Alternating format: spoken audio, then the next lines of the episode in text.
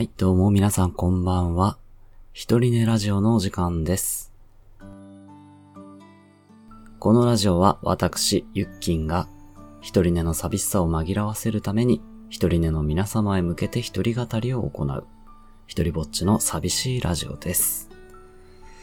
えー、という挨拶を考えたんですが、えっと、私、ゆっきんが一人寝の寂しさを紛らわせるためにっていうのはですね、まあ、つまり自分の寂しさを紛らわせるために喋ってますよということでございます。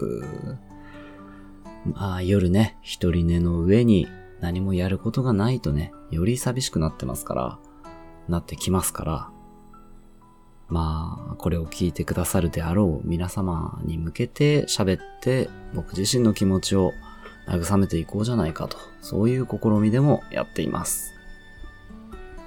でもどうなんですかねこう寝るときに聞くのにちょうどいい感じのコンテンツって、ね、やっぱ人によって様々好みがありますよね。こうしてこう人の話し声を聞きながら寝り眠りたいっていう人もいると思うんですよ。僕もその一人ですし。なん一時期はね、こう誰かと通話しながら寝ようかなってしてた時もありましたけど、ただ通話しながらだとなかなか眠れなかったかな。あの勝手にこう誰かがボソボソ喋ってるのを聞きながらだと、なんとなく安心して眠れるような気がするんですよね。だからラジオつけてたりとか、ね、YouTube で動画を流しながらとか。うーん。まあそうじゃない時はね、あの、雨の音を流してみたり、焚き火の動画を流してみたり、カエルの声を聞いてみたり、うん、いろいろ試してますね。誰かの目に留まるコンテンツになったらいいなぁと思います。今回もランダム単語に従ってつらつらと喋って参りましょう。では今回のランダム単語は、じゃん。えー、感情線、天外孤独、ベースの3つですね。うーん、この中からどれを選ぶか。うーん感情線に関しては全くわからない。乗ったことがない。いや、乗ったことはある。東京行った時乗ったことはあるけど、全くわからないですね。天外孤独トークか。ベース。ベースってあれか。うーん。ベースかなちょっと天外孤独に関してはね、ちょっとよくわからないですね。うん、孤独について喋ってもいいけど、ベースにしとこうかな。ベースでしょ？僕自身、ベースって言うと、あのーやっぱ楽器かな？思い浮かぶのは。楽器の方のベースかな。あと、まあなんか、基地という意味でのベースみたいな。あと、野球のホームベースとかね、一塁ベースとかね。あるけど、思いつくのは楽器かな、まずは。でも、ベースを演奏したことはないですね。音は結構好きですね。ベースの音。うん、音楽を聴く中でも、ベース音だけに注目してこう聴いてみると、なんか楽しかったりしますもんね。あのー高校生の頃に、実は一時期というか何回かバンド活動をやったことがあって、バンド活動っていうか学校のクラブで、軽音クラブみたいなのがあって、まあそのクラブ自体も月に1回とかしかなかったんですけど、文化祭でちょっと演奏してみようか、みたいな感じでね、やりましたね。僕はギターでしたけど、うーん、ベースをやってるやつも同級生でね、僕の友達でいたんですけど、うん、なかなかベースかっこいいなとも思いましたもんね、弾いてる姿見て。まあ、ベースを弾いてた彼はね、結構独特なキャラクターで、かっこいいというよりはもう可愛いという 男子だったんですけど、うん。まあそれでもやっぱベースをこうベンベンベンベンやってる姿はちょっとかっこよかったですもんね。ギターやりながら、あ、ベースもいいなぁなんて思ったりしてましたね。何の音楽やったっけなあの時は。スピッツのチェリーとかね。あと、ラットウィンプス流行ってたからね。ラットの、ねそんなに難しいやつはできなかったから、何やった？ホタルやりましたね。うん、楽しかったな。それ以来楽器は全然やってないけど、今何か楽器を始めるとしたら、ベースもいいかもね。かっこいいもんな。ただやっぱりベースってこう他の楽器と合わさってなんぼみたいなところありますもんね。もしやるとしたらやっぱり一人で活動するんじゃなくて誰かと一緒にみたいになるのかな。でも YouTube でベースだけの動画を上げてる人もたくさんいますよね。ベース弾いてみた。あのー、あれだね、クイーンの映画を見に行ったんですよ。ボヘミアン・ラプソディ。昔ね、映画公開された時に見に行って、あれベースやっぱかっこいいですね。ドゥン、ドゥン、ドゥン、ドゥルルドゥドゥルドゥドゥドゥン、another one bite the dust みたいなやつ、あれめっちゃかっこいいですね。Another One Bites the Dust、うん。あれめっちゃかっこよかったなベースを主体で音楽を作る。あの、マキシマム・ザ・ホルモンもね、ちょこっとだけ知ってますけど、あれ、かっこいい音楽ありますもんね。えー、なんだっけ。えっ、ー、と、ブラック、ブラッケンパワージーメンスパイか。なんかすげえベースかっこいいなって思った覚えがありますね。うーん。そうそうそうそう。大学の頃、まあ、社会人になってもちょこっとダンスをやってたもんで、ストリートダンスをね、やってたっていうかまあ、ダンスサークルに属して練習してた時とか、音楽に合わせてね、当然ダンスは体を動かすんですけど、うーん、ね、ドラムの音とかのビートに合わせて、ズン、タン、ズン、タンってこう動くのがまあほとんどなんですけど、たまにね、ギターのメロディーだったり、まあ、メロディーラインだったり、歌だったりね、そういう部分に合わせて体を動かすダンスの踊り方をやることもあって、ベース音にこう、合わせて踊ってたりしたらなんかちょっとこうかっこいいな、みたいな。あのダンサー激渋。みたいな。あった。ね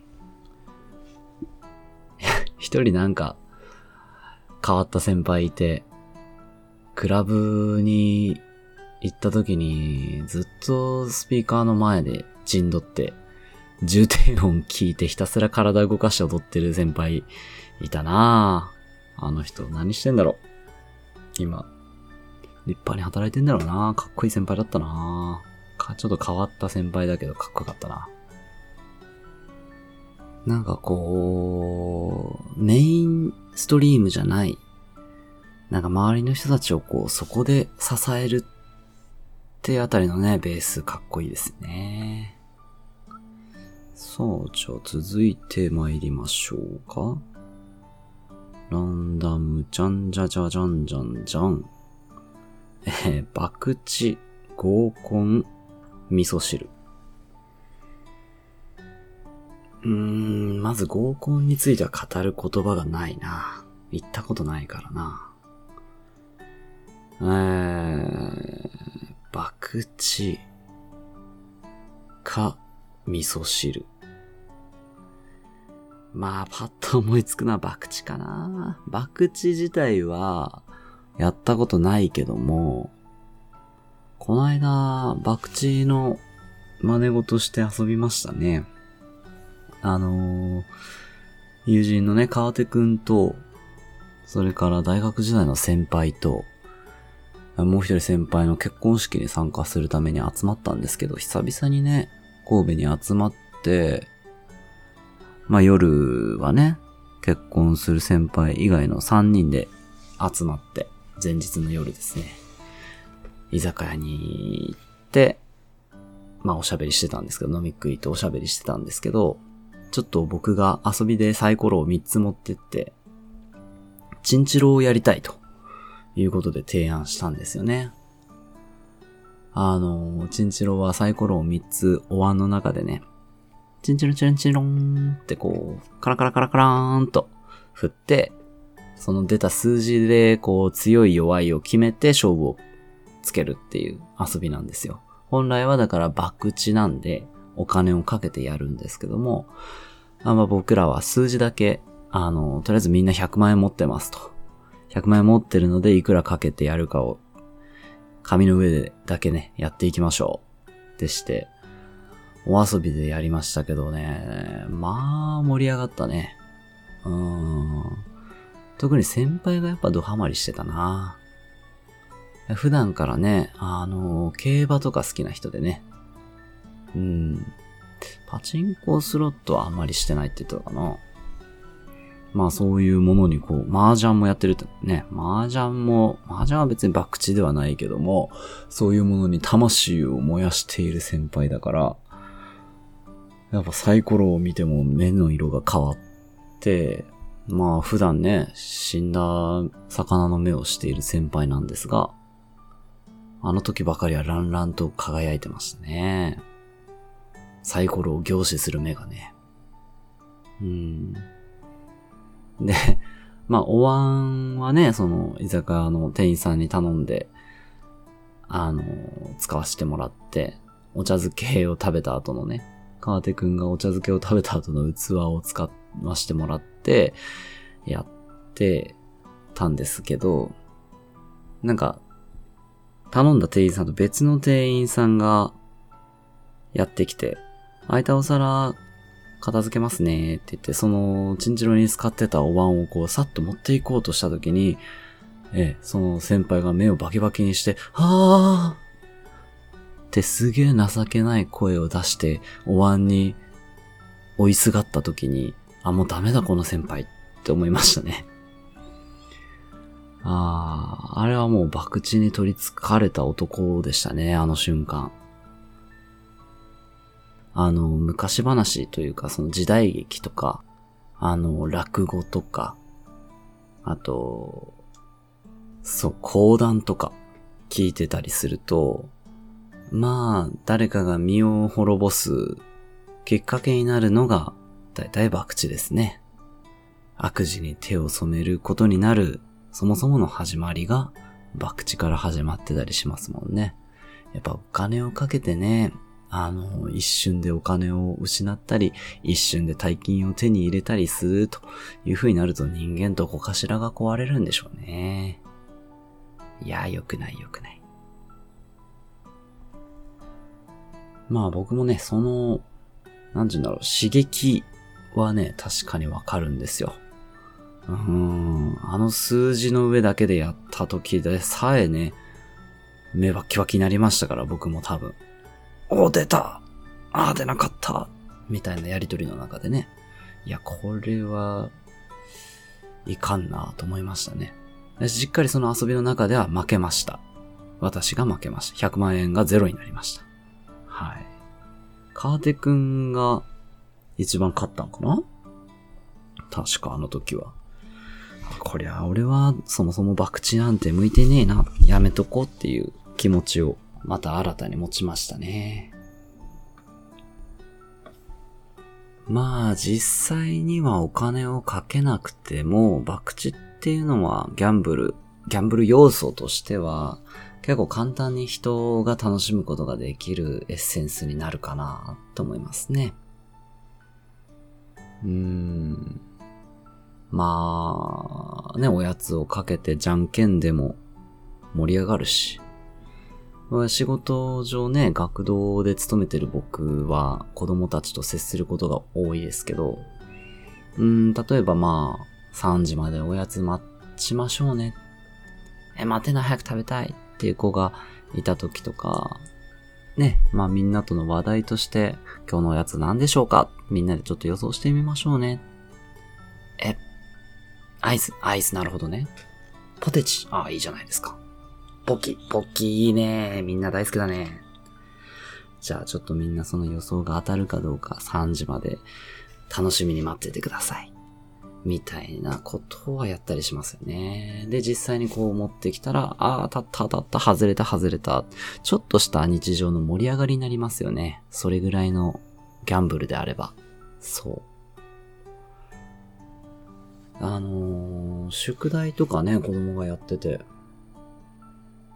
うーん、算数の文章問題とかでね、2年生、小学校2年生とかがこう詰まってたりしても、じゃあこれは足し算、引き算どっちでしょうかっていう二択問題にしてあげてね。あれも一種博打ですよね。一か八かですからね。足し算、お、正解って言ったら喜ぶし。引き算、あー、残念。実はこれね、足し算なんです。って言っても、まあ、意外とこう、なんですかね。素直に残念がれるというかね。あの、過度に落ち込まずに問題に取り組めたりするからね。ああいうのは好きだなああいう博打要素を取り入れるっていうのはね。多分、自分でも自分の機嫌を取るというか自分を楽しませるために、博打要素で考えるっていうのはありだと思うな。うん、例えば、そうね。なんかすげえ退屈な時とかさ、家でぼーっとして過ごすしかねえ、なんか待つしかねえ。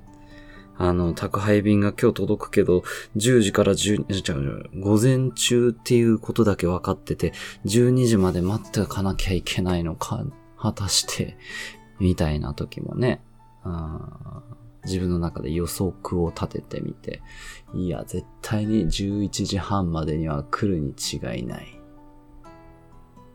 とか、そういうことで楽しめれたら、うん、いいなとは思う。ね。まあ一人でサイコロ振ってみてもいいしね、暇な時に。かけたつもりになってね。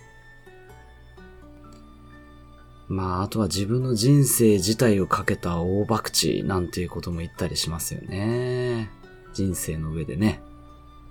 うん。あの人へのプロポーズ、大博打。とかうん。仕事を辞めて一年発起。自営業の開始。一か八か。みたいなね。大博打。って言ったりするけど。うん、それはあんまり僕は好きじゃないかな。好きじゃないっていうかやっぱりリスクは恐ろしいからね。うん、やったことないかも。そんな大博打。まあ、仕事は辞めたことあるけど、そんな博打っていうほど博打じゃないもんな別に、うん、次の仕事絶対これやろうっていうのがあったわけではないし、まあ選ばなければ仕事はあるだろうと思って、今のね、学童の仕事に就きましたけど、博打っていう感覚はなかったなあれは。うーん。まあこれからもね、なるべくギャンブルしない人生を歩んでいきたいですね。続いて参りましょうかね。えーっと、次、なんか、もうちょっと明るいワードが出てきてくれたら嬉しいな。はい。えー、タルタルソース、飲む、右肩上がり。右肩上がりは明るいな右肩上がりか。明るいからこれ取り上げたいけど、右肩上がりか。なんだろうね。今の自分にとって右肩上がりのものってなんかあるかな？まあ年齢は右肩上がりだよね。どこまで行っても1年に1回ずつ右肩上がりだもんね。うーん。まあでもそれは別に嬉しくねえかな。右肩上がりね、体力は下がっていくしな友達の数も下がっていってる気がするな今んとこ平行かなそう考えると、なんか右肩上がりのものってあんまりないななんだろう。あ、そうだね。最近あの、けん玉にハマってるんですが、そうそうそうそう。学童の子供たちと一緒にけん玉検定をね、まあ学童内だけでやる模擬検定ですけど、そう、けん玉検定を受けたりして、10級、9級、8級、7級と、だんだんだんだん右肩上がりしてって、今僕1級まで行ったんですよね。これは結構楽しいですね。うん、けん玉っていうのは子供向けの遊びと侮るなかれですね、本当に。え非常に奥が深いというか、天井知らずというか、どこまでもどこまでも技術を高めることができる、右肩上がりで登っていける素晴らしい競技だなと思いますね。何がいいって年齢に左右されにくいってとこですね。うーん、体力をそんなに使わないから、結構練習しますし、できますし、練習さえすれば誰でも上手くなっていくことができると思うなあれは。まあ、よっぽど年を取るとね、こう腰が、膝が負担に苦しむ、けん玉のためにこう、屈伸運動ができない、みたいなことは出てくるのかもしれないけど、まあでも、お年を召した方でもね、けん玉やってたりしますからね。あれはいいですね。何歳までも楽しめるコンテンツとして。今後も右肩上がりでね、どんどんどんどん技術を高めていきたいなと思ってますね。けん玉。あと右肩上がりそうね。やっぱ技術的な向上は見込めるよな、これからも。お絵描きとかね。これ僕あんまり、その、ハマって訓練は今してないんだけど、お絵描きの技術は右肩上がり、右肩上がりにさせていきたいね。皆さんはどうですかね？なんか趣味でも何でも、右肩上がりのものを持つって自分の中に持つっていうのは、非常に大事なことかもしれんな。本当に何でもいいと思う。けん玉でも何でも。けん玉さえ、なんかちょっとやっぱり生きがいみたいになってるもんな。毎日の楽しさをちょっぴりプラスしてくれてる気がするもんな。なんでもね、うん、歌とかね、スケボーとかね、それこそ音楽とかね、技術を向上させていく、右肩上がりにさせていくっていうのが、人間やっぱ楽しみやすいのかな。逆に下がっていく楽しみっていうのもあるんかな。あるかもな。堕落していく快楽みたいなね。ああ、このまんまぐずぐずになって生きていくんだ。っていうのも気持ちいいといえば気持ちいいですもんね。ああまあでも、そのうち破綻するんだもんな。やっぱ右肩下がりはな。どっちかっていうとやっぱりこう、自分を向上させていくっていう方向に行かないと人間苦しくなっちゃうから、うーん、なんかお手軽にレベルアップできるものが欲しいですね。でもゲームとかもね、結構お手軽にレベルアップしていけるというか強くなっていけるじゃないですか。RPG はね、そのまんまレベルアップあるし、アクションゲームとかでも技術の向上、指先だけでね、目と指先だけで技術の向上ができるからね。いいと思うんだよね。結構ね、おじいちゃんおばあちゃんになってもこうゲームをやってる人とか、かっこいいけどね。あれで技術をずっと向上させていってる姿。でもなぜか、やっぱ大人になるとゲームしなくなるな僕も一時期ね、結構やってたけどね、PC で。最近全然してないななんでだろう。なんでだろう。楽しかったけどなゲーム上手くなるのも。現実じゃないからかなうん。まあでも関係ないかな。ゲームの技術を上げて、そのネットでの友達に披露してというか褒めてもらって楽しかった時期もあったから、単純にコンテンツに飽きただけかな、あれは。またハマる時が来るかもしれないもんな。年齢関係なく。あ、それで言ったらこのポッドキャストっていうのは、今僕が右肩上がりを狙ってるものの一つですね。まあ、この一人寝ラジオは始めたばっかりなんで、まだわかりませんけど、一応これからも視聴者数、再生数の右肩上がりを狙っていきますし、弱者男性の夜なんかもね、あこれからどんどんどんどん右肩上がりに視聴者を増やしていきたいですからね。うん。そうね。最近はゲームとかよりもどっちかっていうとこういう、うーん、なんだろう、自分からアウトプットするようなコンテンツを作り上げていくっていう方向に興味関心が向いてるのかもしれませんね。だからね、お絵描きもできるようになりたいし、まあもともとあの短歌とか小説とかね、文章、文字、言葉で何かを作るっていうのが好きなんですけど、それだけじゃなくてお絵描きとか、あと実は音楽もね、作れるようになりたいんですよ。うーん、演奏もいいんだけど、楽器の技術向上もいいんだけど、作曲がね、ちょっとやってみたいんですよね。パソコンでできるじゃないですか。まあ、スマホでもできるじゃないですか、最近はね。やっぱり。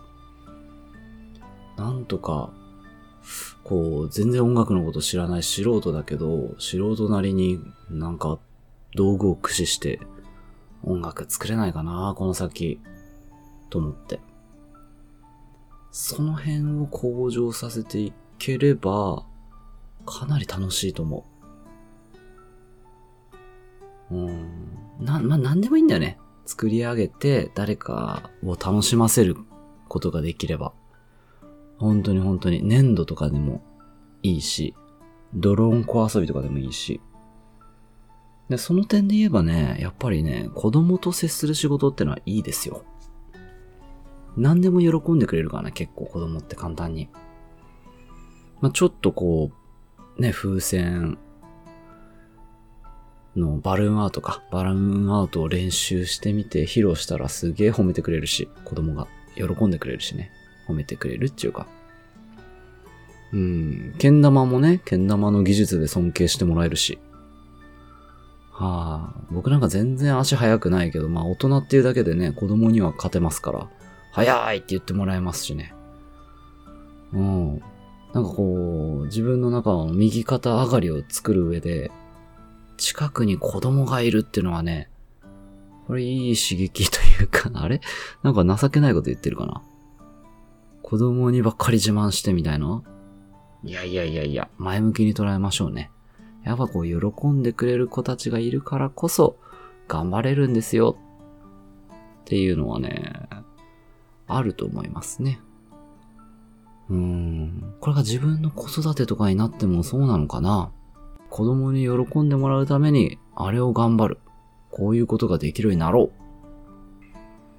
っていうのが、出てくると、子育ても楽しそうやなうん。はい。というところですかね。うん。右肩上がりのものをこれからも僕は右肩上がりにできるものを探して生活していきたいな、日々を。というところで。えー、今回は、ここまでと。